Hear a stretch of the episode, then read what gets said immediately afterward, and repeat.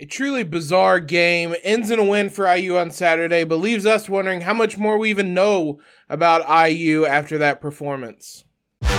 You are Locked On Hoosiers, your daily podcast on the Indiana Hoosiers. Part of the Locked On Podcast Network. Your team every day.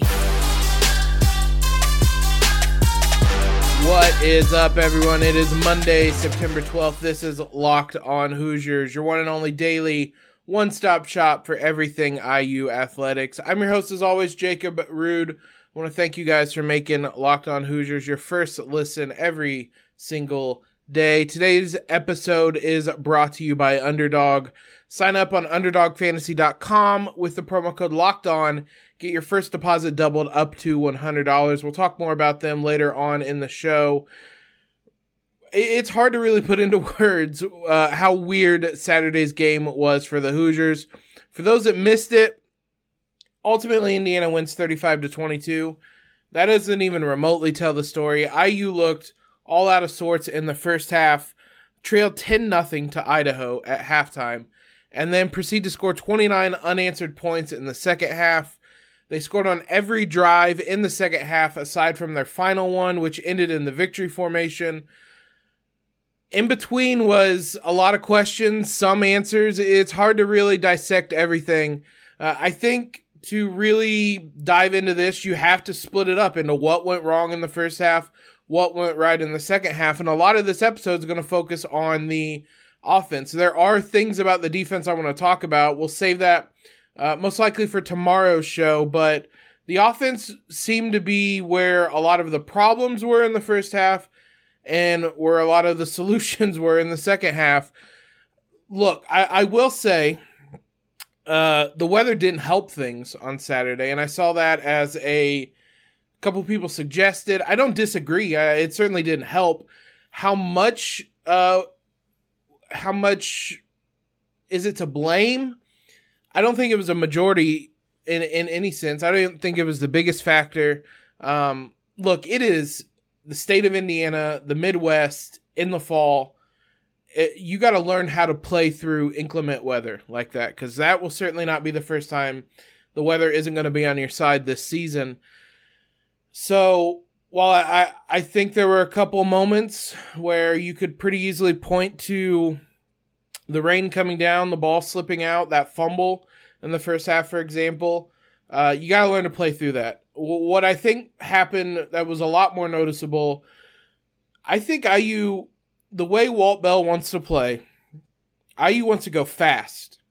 And when things are working and you're in a rhythm, like they were in that second half, you score quick. That was 29 points in a quarter and five seconds. It was five seconds into the fourth quarter. They got their last touchdown. So uh, in 15 minutes and five seconds, IU scored 29 points because they were, it was moving, the ball was coming out.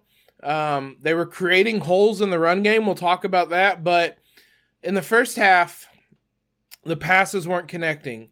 There were uh, runs being stopped in the backfield and when you want to move as fast as IU does, real quick, it's a three and out if it's not working, like uh, it did for a lot of that half.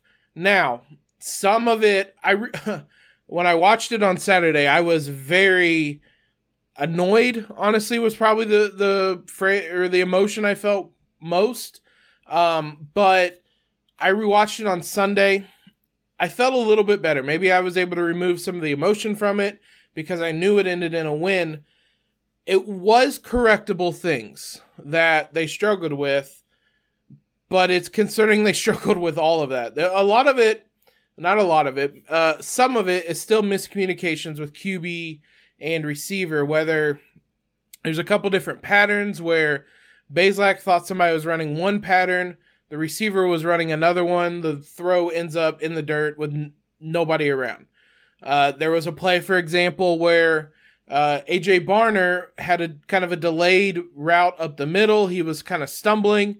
If he doesn't stumble, if he gets his head turned around uh, a second or two earlier, it's a big completion. He has one man to beat to get into the end zone. I also think I, it's weird to say this after everything I said. it may not have been as bad as it felt because if not for kind of a couple cumulative feet, IU leads that game and you probably feel a little bit different because if the first field goal goes in or the second field goal goes in, I think we would have felt differently about that game. IU probably feels like it has a little bit more momentum. Maybe Idaho doesn't feel quite as optimistic. And I mean, they had one really good drive, which, again, we'll talk about the defense probably on Tuesday's show. Uh, there were some positives and some concerns again with that. But if either of those field goals go in or IU is able to punch it in at the goal line, it kind of looked like Shaun Shivers came pretty close on third down, third and goal. He ended up across the goal line. It looked really close. I thought they might review it. IU ran up there to the goal line to try to go quickly on fourth and goal and got stopped, and that was that. They never really looked at the play again, um, which kind of alludes to my previous point that I think they might move too fast at times. Now, maybe you hope that your players are able to adjust to that speed, and once they get comfortable with it, it'll cause more confusion. They'll have the upper hand against defenses. But what is happening right now is that they're just as confused as anybody. And when it's not working, you lead it leads to you trailing Idaho by double digits at halftime. Now, the second half, a lot of it was simply not getting off schedule on your drives, completing the passes, creating holes in the run game, getting positive yardage on plays. Bazelak looked better in that second half, uh, especially as the half uh, specifically the third quarter went along. He looked better and better, got into more of a rhythm, hit his receivers in stride. Uh, even that first scoring drive, I thought his receivers kind of bailed him out on a couple of different plays. Maybe not bailed him out, helped him out certainly. Um, but it, you could see once he got that momentum, once IU scored, everybody the pressure was coming off of their shoulders, you could see, and everybody was playing looser, and it looked a lot better and a lot better. The running game, as we've mentioned, was improved. Um, I there were there were still moments. It wasn't consistent, uh, but IU was able to take up big chunks of yardage. Uh, you would like to be able to always get three, four, five yards. There were still times where Shivers and Henderson were having to make guys miss in the backfield, but there were also times where there were really big holes that they were able to get through, get to the second level.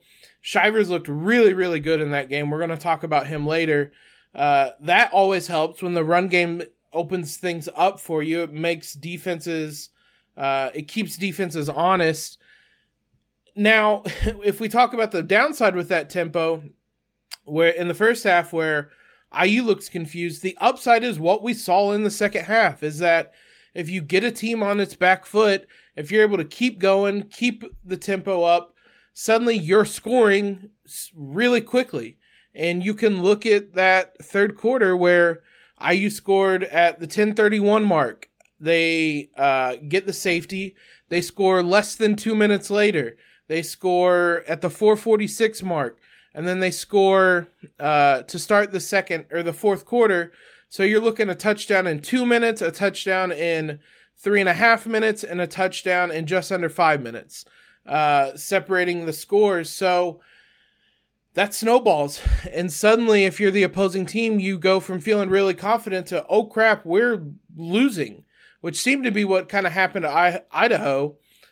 The snowball effect works in both ways. It, it got the better of Indiana in the first half, it got the better of Idaho in that third quarter and second half there's a lot more to kind of digest and talk about with with the offense, and we're going to do that um, throughout the week. But that was, I mean, Jekyll and Hyde is as is as the cliche saying.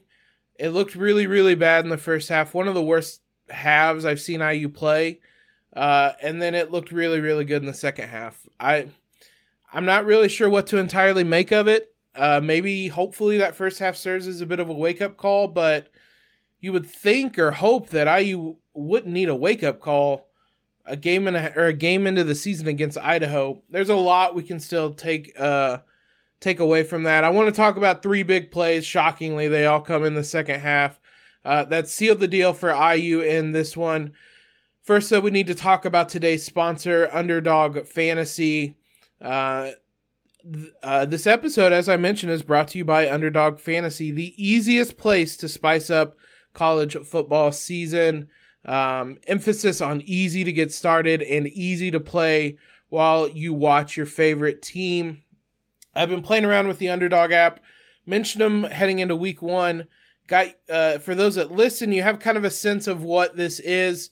Uh, with college sports, you're able to pick a game and then pick over and under of players. So, uh, heading into week one, you could pick the over or under on a specific amount of yards for Connor Bazelak, over and under for receiving yards for um, DJ Matthews, uh, over and under on interceptions from Bazelak. Uh, it works for both teams. Uh, we could have done it with Chase Brown at Illinois for rushing yards, uh, DeVito for passing yards. We talked a lot about that the Friday episode before that Illinois game, just as some talking points to look at heading into that one. It's a really fun, really easy game. You make a series of these over under predictions.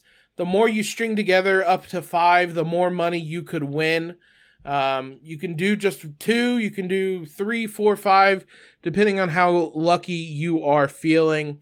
So head on over to the App Store today, download that Underdog Fantasy app, sign up with the promo code Locked On, and Underdog is going to double your first deposit up to $100. Deposit $100, get $100 free. Uh, you can go to underdogfantasy.com or find that app in App Store or Google Play. That's Underdog Fantasy, promo code locked on.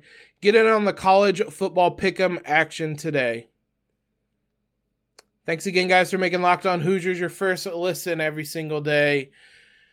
Make sure you guys head on over to our YouTube. Subscribe over there. The audience is growing. We want to try to get to 500 subscribers by the start of college basketball season, the beginning of November. We are inching our way closer join that conversation, join that uh, audience over there. Let's look at three plays that kind of defined IU's win on Saturday. As I mentioned, they're all three in the second half. They all three kind of came in succession. That first drive, Donovan McCulley's touchdown run, I thought was really important just to come out of the half with a score because IU very quickly defensively forces a three and out and then piece together a really solid uh, drive. Started with a Shaun Shivers 31 yard run. Uh, had a couple of big plays in there. DJ Matthews uh, touchdown, or excuse me, uh back to back DJ Matthews catches. Uh, and then Donovan McCulley comes in. We mentioned Tom Allen mentioned there'd be packages where he'd play quarterback. He steps in at quarterback, runs it up the middle for a touchdown. That was really big just to get that ball rolling. We mentioned the snowball effect. It has to start somewhere. So to come out of the gates right away, real quick in that second half, uh, to get that score, I thought was really important. Um, that came at the 10:31 mark. It really you could sense things starting to shift for IU and that momentum starting uh, to go their way a little bit. Now, where I think the tide really turned is our second play. This really wasn't a whole lot IU could do on this one. Um, I also made in my notes that Donovan McCulley touchdown also featured one of the kind of most nonsense running into the pinner, punter penalties. Um, I mean, I guess maybe by the rules it was running into the punter. I I thought the defensive player had a really good shot at blocking that, and it was milliseconds away. You're kind of telling guys not to go for the block. Um, I I don't know if that's their intention, but I thought it was a silly penalty. There was some silly silliness going on with flags. There was the interception in the first half where it it was the fourth down kind of trick play that ultimately was pass interference on Indiana I mean, the receiver got tackled, but uh, it was unfortunate because the throw was 15 yards short of the receiver, but you can't just tackle somebody and uh, expect to get away with it. So there was some silliness going on. But the second play I want to talk about is that safety, which again, IU really had nothing to do with it. Uh, the first play is a penalty, a holding penalty on Idaho. The second play is an incomplete pass, which IU covered well uh, and got some pressure. And then the third play of the drive is a bad snap and a safety. But IU was able to kind of create some of that pressure by forcing a three and out to start, getting a touchdown, forcing uh, quickly Idaho into a second and long situation. Um, and IU could start, or excuse me, Idaho could start to feel that pressure. And things happen when you create pressure like that. Uh, it leads to a bad snap that Idaho just falls on in the uh, backfield or in the end zone. And that's where I thought things completely turned. That was the moment where I thought, oh, IU really has something going on here because it went from there's something building, building to uh, the switch was flipped, the tide was turned, whatever saying you want to use. All the momentum was with Indiana. And then the third play is that ensuing drive where Indiana capitalized on that momentum they had, came after the punt, after the uh, safety. Um, it was a four play drive in 70 seconds. Uh, completes a pass to Camper uh, just across midfield. Uh, another completed pass to Camper, an incomplete pass to Camper, and then a really heady play from Bazelak because he got uh, the defender to jump on the third and seven. He knew he had a free play. He took a risk. He threw it into triple coverage for AJ Barner. He did that because he knew he had a free play. Uh, Barner comes down with a completion. It was a great throw and a great pass, or a great catch, excuse me. Great throw and a great catch uh, that Idaho really made look really, really good with some Purdue esque tackling and allowed AJ Barner to get free and score from uh, 43 yards out. That capitalized on the momentum. Everything was going IU's favor at that point, and that's what I was. That's what I'm talking about when I say that's what the up tempo offense looks like when it's working. Because in the span of uh, IU scored at the 1031 mark to make it 10 7. And inside of two minutes later, they were up 16 to 10.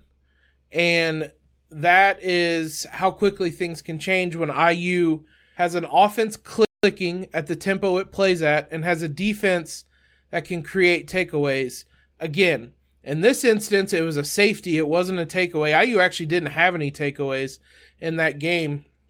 But that's just kind of the blueprint of how quickly things can change. And I wouldn't be shocked if that's not the first time we see IU really turn things up really quickly on a team like that to where you score bang, bang, bang like that.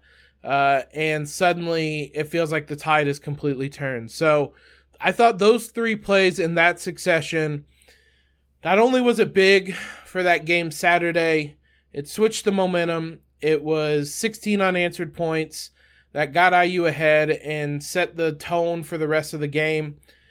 It's also kind of what you could see IU doing. If you change that safety to a pick six or an interception or a fumble, then you're looking at bang, bang, bang, three big plays, uh, three big sequences that leads to a touchdown. And that is pretty easily to see.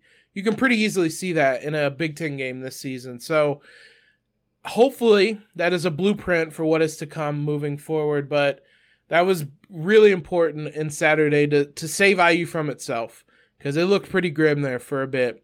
Let's look at three key players from the game. Three guys that stuck out to me uh, in that victory. Before that, though, uh, as you gear up for fall, you need the right people on your side, um, especially when it comes to small businesses. You need to be firing on all cylinders. LinkedIn Jobs is here to make it easier to find people you want to talk to faster and for free. Create a free job post in minutes on LinkedIn Jobs to reach your network and beyond to the world's largest professional network of over 810 million people. Then add your job in the purple hiring frame to your LinkedIn profile to spread the word that you're hiring so your network can help you find the right people to hire. Simple tools like screening questions make it easy to focus on candidates with just the right skills and experience so you can quickly prioritize who you'd like to interview and hire. It's why small businesses rate LinkedIn jobs number one in delivering quality hires versus leading competitors. LinkedIn jobs helps you find the candidates you want to talk to faster. Did you know every week nearly 40 million job seekers visit LinkedIn? Post your job for free at linkedin.com slash locked on college. That's linkedin.com slash locked on college to post your job for free. Terms and conditions apply. Let's talk about the three key players from that victory, at least to me. Uh, we're actually going to start with somebody on the defensive side of the ball, just as a little bit of a teaser for tomorrow. Dasan McCullough, boy, that second half really, really came on, made a number of really, really big plays. Uh, again, I only watched the third quarter and the first play of the fourth quarter. Uh, on my rewatch, I watched the first three quarters in five seconds, but that was more than enough to see Dasan McCullough pop off the screen. Uh, it seemed like IU put him on the field a little bit more in that um, second half. At times, he was kind of spying uh, Gevani McCoy, Idaho's quarterback. There were a couple plays he was. I don't know if they wanted to go with someone with a little more athleticism in that defense because McCoy had um, gotten some big scrambles, especially on a couple third downs to extend drives. I don't know if that was the thought process with getting McCullough on there. Uh, he statistically he only finishes with five tackles. Two of those were considered sacks, uh, with two tackles for losses. Uh, he had a QB hurry as well. He was all over the place. The QB hurry came specifically on him spying um, McCoy on a fourth down. Uh, he would look like he was playing a little bit of linebacker there. He played the bull position as kind of a edge rusher more than anything in that third quarter. Uh, he lined up in a couple of different places, though. He did line up at linebacker. Um, that's how IU's going to use him. They're going to put him all over the field. He's a, a special, special talent, man. He he's going to be a lot of fun to watch over the next couple of seasons. But we'll talk more about him and the defense in tomorrow's episode. We need to give lots of props to the run game. Shaun Shivers, huge, huge outing for him. There were some questions about whether he could be a, th- a three down back. Uh, I'm not going to say all of them are answered after a game against Idaho, but that was really impressive and gives you a lot of reason for optimism. 20 carries, 155 yards, and a touchdown.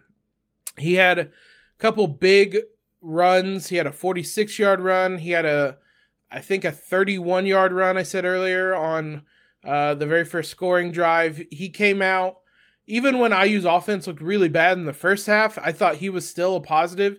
He was still running the ball well. He really quickly passed his uh, yardage mark from the first game in this one. I, I, I mean, you need to give the offensive line some props. This is what you would hope to have seen from them: is that they would be able to to respond and and handle an Idaho team defense, defensive line that is not going to be anything near what they are going to see in the Big Ten. Ultimately, IU runs 36 times for 239 yards. That's six yards a carry. That that is good, you will take that every single game. So I thought IU responded well. There's still room for improvement. Uh, there were still times when uh, there was nothing there, and uh, I think that yardage mark it looks good because of some big chunk plays. But I'm not going to be too picky. I'll take the big chunk plays. Like um, there's room for improvement, but there's also room for praise. I don't think those are mutually exclusive. Also, want to give a shout out to Josh Henderson, who came on later in the game uh, and ran the ball really well. Seven carries for 58 yards and a touchdown. Had two catches for 15 yards. So, uh, nine touches in total for 93 yards he was a really good compliment to Shaun Shivers. Did a lot of really good things. He found some holes as well. He scored that touchdown at the start of the fourth quarter.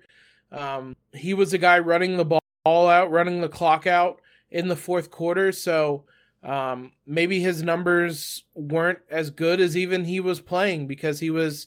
Uh, IU kind of went one dimensional to end the game to try to run the clock out, but even then, I thought he looked really good. So Henderson and Shivers combined for 27 carries uh, for over 200 yards, 213 yards between them. Um, they caught a couple passes as well, three passes or three receptions for 18 yards. So 231 yards from your two running backs. You'll take that every day of the week. Uh, really strong performances from both of those guys. Again, hopefully that's one of the positives you can build forward on uh, heading into next week is that the run game looked to have gotten a bit more on track. Um, and, and that's something you can continue to build on against Western Kentucky. IU right now on Bet Online is a six and a half point favorite over Western Kentucky. Even as bad as they looked in that first half, I'm a sucker. Six and a half points seems feels low at home. I would take that line right now. I've seen in other places it's as high as 10 points for Indiana. I think it's going to go up. So if you can find it at six and a half points, I feel pretty good about that. Uh, so I will probably bet on that myself at six and a half points. Head on over to Bet Online to do that. Uh, a couple news and nuggets around college football. Uh, Michael Penix. We're gonna. This is gonna be a weekly thing. We're gonna talk about him. Look at his uh, stat line. Washington uh, beats Portland State 52 to 6. He went for 337 yards, a pair of touchdowns, and an interception. He looks really good, man. I'm really happy for him that he uh, is able to get has been able to get healthy and look like the old Michael Penix again. So I'm really excited for him. I will continue to watch him. Uh, they're, they're a perfect Pac-12 after dark team, even though this game uh, was not after dark. They're going to be on ABC next week uh, against Michigan State. So tons of reasons to watch that game. 7:30, I believe IU's game is at um, noon, so you should be able to watch that game uh, just fine. So more reason to tune into Penix. IU's games at noon, so you can watch IU win, and then you can watch Penix beat Michigan State. Unfortunately, shout out uh, Nebraska, I guess, for finally cutting bait on Scott Frost. I was hoping that they would at least hang on until IU beat him because that day was when his buyout was going to go from 15 million to seven and a half million and it the writing was on the wall but he was so bad that they fired him and they couldn't even wait three weeks at this point which i don't know why they even brought him into the season especially if you're going to fire him this quickly into the season, but you do you, Nebraska. Uh, that game certainly looks a. I, I think it would be a lot more winnable now with with that program kind of in turmoil, and they're going to face Oklahoma right before us. Hopefully, knock on wood. Never too early to look uh, ahead toward a bowl game. Thanks again, guys, for making Locked On Hoosiers your first listen every day. We'll be back with you tomorrow to talk about IU's defense, the good, and there were some bad from yesterday or from excuse me Saturday as well. Know what your team is up against across the Big Ten with Locked On Big Ten. Every day, host Nate Dickinson and the local experts of Locked On take you across the Big Ten in 30 minutes. Make Locked On Big Ten your second listen, Locked On Big Ten. Follow us on Twitter if you have not already at LO underscore Hoosiers. Subscribe to the podcast. Leave a quick rating and review. Most importantly, though, guys, have a great start to your week. Hope your Monday is great and LEO.